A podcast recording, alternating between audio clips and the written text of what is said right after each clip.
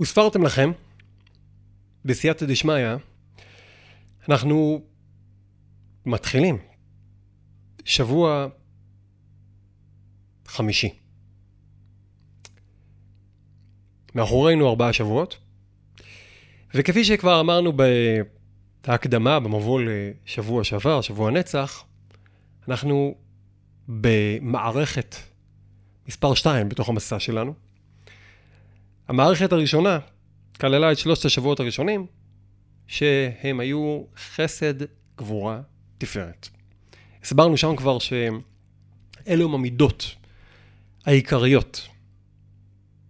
מי שמייצג אותם זה האבות הקדושים, אברהם, יצחק ויעקב, וגם המידות האלו הם האבות המייסדים של כל מידות הנפש. אלו הם המידות הדומיננטיות שקשורות גם להרגשות המרכזיות, או לרגשות המרכזיים. אהבה, שזה כולל כל מה שקשור להטבה, הרצון, התשוקה, להשפיע, לתת. גבורה, שזה בעצם יראה או גבולות, צמצום וכל כיוצא בזה. ותפארת, שהביטוי המפורסם שלו, שלה, של מידת התפארת, זה רחמים, איזון, השילוב בין שני הקווים האלה, בין הימין והשמאל, כמו שהרבנו לדבר. המערכת השנייה, שאנחנו בצד השני שלה, זאת אומרת בשבוע השני שלה, היא מערכת ההתנהגויות. אם המערכת הראשונה היא המידות, שהן עיקר המידות, והם שלושת המרכזים של ההרגשה, שמייצגים את ימין, שמאל ואמצע. אז המערכת השנייה מקבילה להתנהגויות שזה הרמה יותר נמוכה של הדברים, נמוכה לא בגלל שזה פחות חשוב, אלא בגלל שהיא, כמו יש גוף ויש רגליים, אז זה החלק היותר רגלי. אמ, אלו המידות שפוגשות את הקרקע המציאות, ולכן אנחנו קוראים להם התנהגויות, כי בהתנהגות אנחנו דורכים על הקרקע, אנחנו פשוט בוחרים איזה התנהגות תוביל אותנו אל מטרה כזו או אחרת, בשונה מהמידות שמרכז הגוף, ההתנהגויות אמורות להוביל אותנו, תכלס, למעשה. ולכן אנחנו שמים לב שמעצם טבען של אותן מידות, מידות שאנחנו עוסקים בהן בשבוע שעבר, בשבוע הזה, וגם בשבוע שלאחריו, יסוד, מידת היסוד, אה, יש להם יותר ביטוי שקשור להתנהגות או לצורת ה... לדברים שאנחנו בוחרים, דרכים שאנחנו בוחרים אה, לעשות דברים, אה, לנוע פה בעולם. בקיצור, כמו רגליים. רגליים, יש רגל ימין, זה מה שעשינו בשבוע שעבר. מידת הנצח, כל השבוע, כל שבעת הימים האלה, עסקנו בכל ההיבטים, שבעצם הספירות שכלולות בנצח, נצח זה רגל ימין, להתחיל ברגל ימין. אחרי שהתחלנו ברגל ימין, אנחנו כמובן עוברים כמובן לרגל שמאל. אז מה אתם אומרים, אפשר לוותר על רגל שמאל? אם היה אפשר להצטייד בשני, בשתי רגליים, שהן שתיהן יהיו ימניות. זה עדיף? אז בתפיסה שלנו, בתפיסה שלנו, לפני ההתבוננות, לפני שמבינים, אנחנו עלולים לומר, טוב, מה לעשות, זה מה יש. יש רגל ימין, יש רגל שמאל, כל אחד צריך איזה דפקט בחיים, כן? אנחנו נבדוק את זה. האם זה כך? רגל שמאל מבטאת כל מיני דברים, כל מיני ביטויים. מלמעלה, רק נזכור אותה מלמעלה, הרגל השמאלית קשורה לחולשות. חולשות. אם הרגל ימין מבטאת את נקודות החוזקה שלנו, מה אנחנו טובים, מוצלחים, רגל שמאל מבטאת את החולשות. האם זה רע? לא, לא רע, בכלל לא רע, תכף. באותה נשימה, רגל שמאל, הוד, מבטאת את הכוח, כוח ההודיה או ההודאה על האמת, הכניעה הטובה. וכן, ההשתהות כדי לבחון מה הלאה, חישוב מסלול, בלמים, פיקוח על דחפים, זהירות. היכולת לשאת המתנה, סבלנות. כן, יש לזה גם קשר גדול מאוד לשלום. נכון. הרגל החלשה שלנו היא הצד החזק שלנו בכל מיני דברים בחיים, שבלעדיה היינו ממש חלשים. למשל, למשל, מה יכול להועיל לי? באיזה אופן חולשות? אמרנו שרגל שמאל היא גם מבטאת את החולשות, אז איך חולשה יכולה להיות אה, משהו מועיל שלא כדאי לוותר עליו? תנסו להיזכר מצבי חולשה. חוץ מהכאבים והלא נעים, היה שם עוד משהו. ייתכן שגיליתם, גיליתם, דברים שלא שמתם לבכם אליהם עד אז.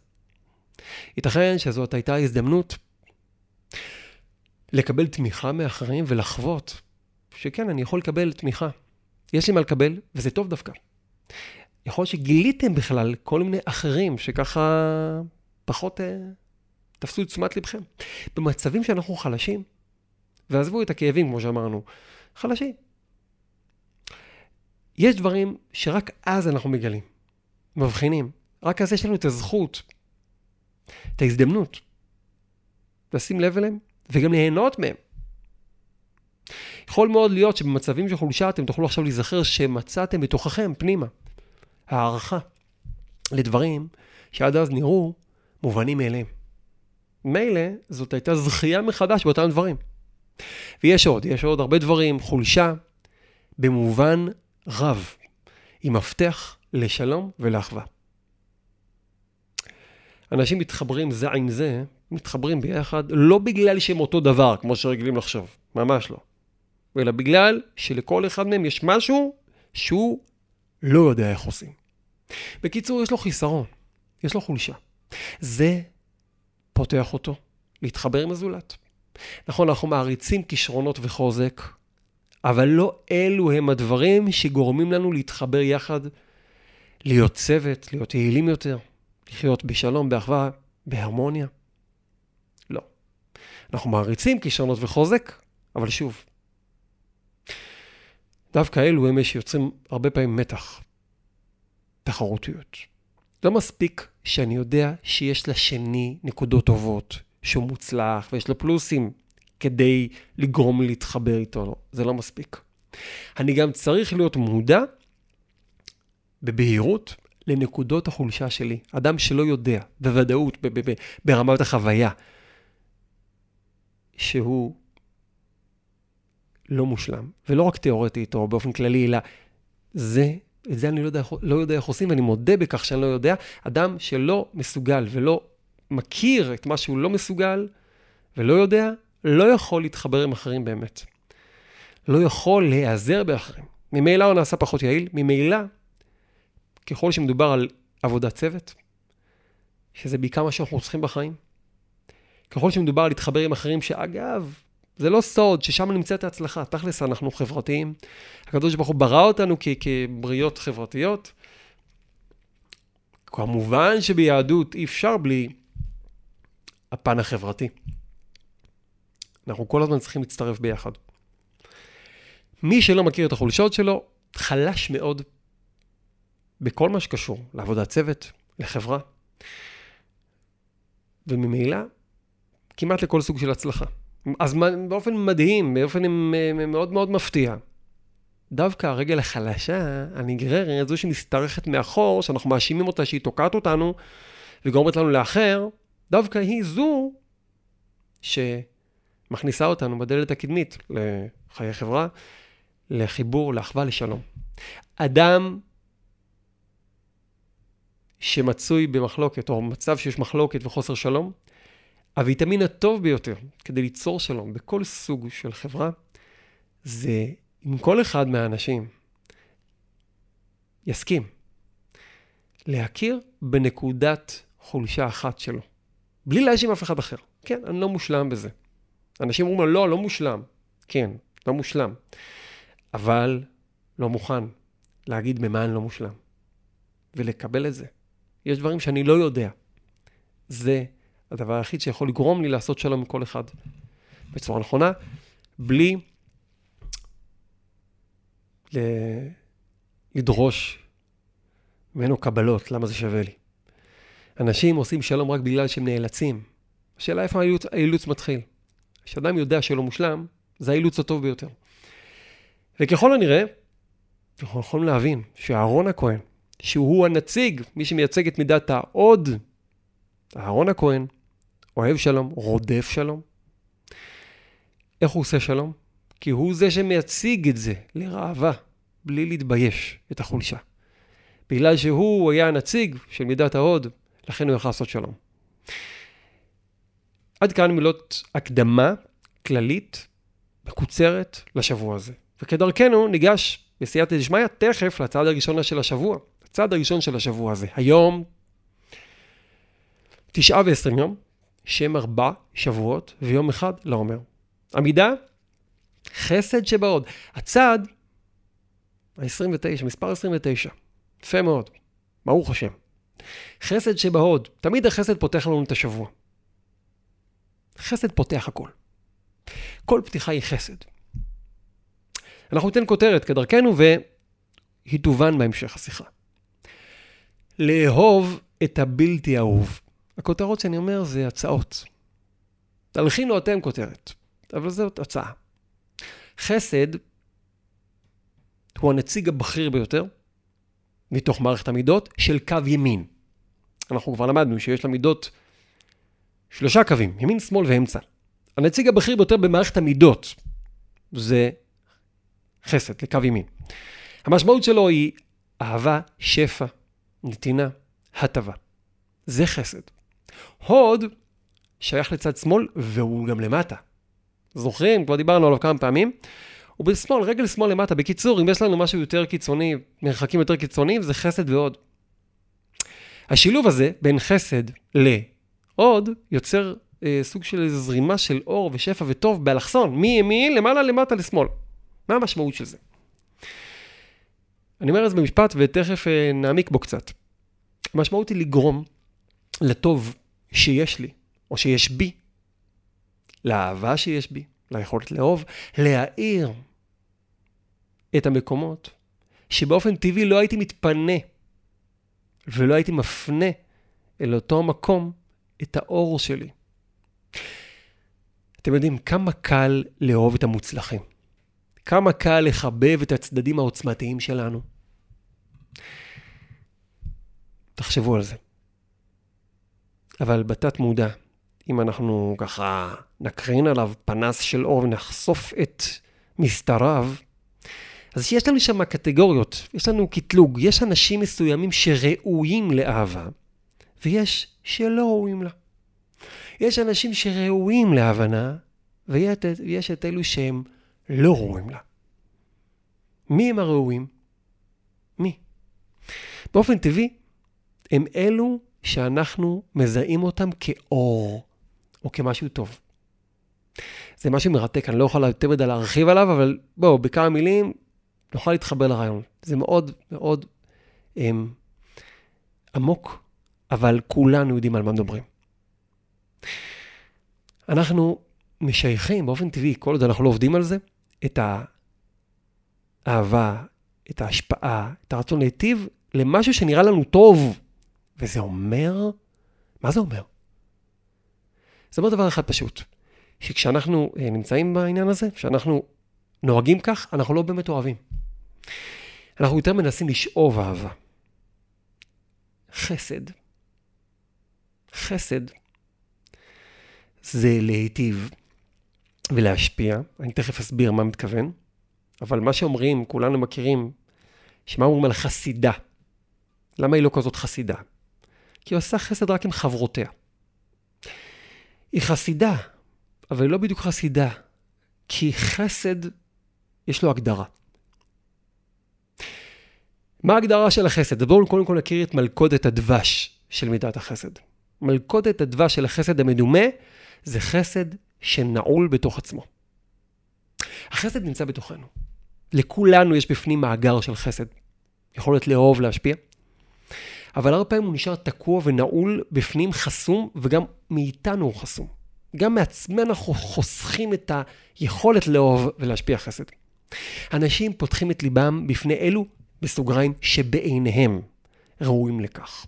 אנשים סוגרים את הלב בפני אחרים שבעיניהם לא ראויים לכך. בואו נרחיב טיפה. כשחושבים על חסד זה ודאי נשמע נהדר. אור, טוב, אהבה, שפע. כשחושבים על טוב, זה נשמע ממש ממש טוב. אבל יש לטוב חולשה. החולשה של הטוב שפשוט טוב לו.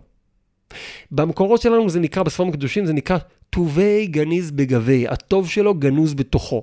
בקיצור, ממולכד בתוך הטוב של עצמו, הוא נעול בתוך כתם האור של עצמו. זה בעצם סוג של אנוכיות. כשטוב לי, אבל לאנשים סביבי לא טוב, זה טוב? טוב הוא אור. אור הוא משהו שמאיר החוצה. ולכן, כשאנחנו חושבים על טוב, אנחנו בעצם חושבים על הטבה. זה נקרא טוב. הטבה משמעותה טוב שמוקרן החוצה. לאן? למקום שאפשר לתרום לו משהו, שזה מקום שחסר בו משהו. בקיצור, להיטיב זה להשפיע טוב למקום שאין בו מספיק טוב. להאיר מקום חשוך. לאהוב מקום בלתי אהוב, שזה בעצם הגדרה של חסד שבעוד. חסד שבעוד זה איך האור שיש לי. הטוב שיש בתוכי. הרווחה שלי. איך היא קורנת מפניו של מישהו אחר. כן, אחרי שהיטבתי איתו. במיוחד מישהו שלא הייתי חושב באופן טבעי שהוא ראוי שאני אעיר לו את אורי. אם זה נשמע לכם כזה יותר מדי קיצוני כזה, תחשבו על זה שוב פעם. אנחנו אוהבים את הראויים לאהבה. אנחנו בתוכנו אוהבים את המקומות החזקים שלנו. ונדמה לנו שזה נקרא לאהוב. לא. כשאנחנו אוהבים דבר שבאופן טבעי הוא אהוב וראוי לאהבה, אנחנו בעצם רוצים לשאוב, לקבל ממנו אהבה. לפעמים גם את זה צריך. אנחנו רוצים שזה יאיר עלינו. אנשים משייכים את החסד לחסד, וזה לא חסד. חסד אמור להאיר מקום שאין בו מספיק חסד. אז קחו נקודה למחשבה ולהרגשה. מאיזה חלקים, מאיזה חלקים בתוכי אני חוסך את האהבה שלי? כשאני אומר אהבה, אני מזכיר שוב פעם, אני מתכוון לא רק לאהבה במובן הפשוט שלה. אהבה זה הרצון להיטיב, אהבה זה הבנה, אהבה זה הכלה הרבה פעמים. אהבה, נכון, זה לא בדיוק התרגום של הזדהות, אבל זה קשור להזדהות. היכולת להעניק למישהו אחר, הרצון בכלל לתת למישהו אחר, להקרין, להעיר, יופי. אז מאיזה חלקים מתוכי אני חוסך את האהבה הזאת? מאיזה חלקים הקרובים אליי אני חוסך את אהבתי? אל תחשבו על דברים אלימים, בוטים, שנאה, או ביטוי חיצוני של חוסר אהבה. לא, לא, אולי אנחנו שם לא כל כך נופלים. אולי. תחשבו, עדיף שתחשבו על, על תחושה הפנימית הזאת, שהיא באה לידי ביטוי ביכולת שלי לקבל את החולשה שלי או של השני. לאהוב את מה שיש, בלי לשפוט את זה עכשיו. לקבל את הילד שלי עם הקושי שלו, ולאהוב גם את הקושי, לא רק את הילד. לאהוב את זה, לאהוב את זה שהייתי חושב, מלכתחילה לא נראה לי, ש... שיש בו משהו אהוב. שימו לב, לאהוב זה לא בהכרח לעשות משהו. זה יותר לחדול מלהתנגד למשהו. אז הנה, תחשבו על זה, נקודה נפלאה למחשבה. ואפשר גם לצרף לזה עוד משהו שנוגע מאוד לשבוע הזה, של מה שדיברנו. להתבונן על החסד של השם כפי שמופיע בתוך החולשות והקשיים. ומתוך כך להתעורר, להתעורר ולהתעודד להודות להשם. מה שלמעשה, לעשות חסד עם חלשים. או לאהוב את החולשות. לא כדי להישאר חלש, לקבל את זה באהבה. בהצלחה.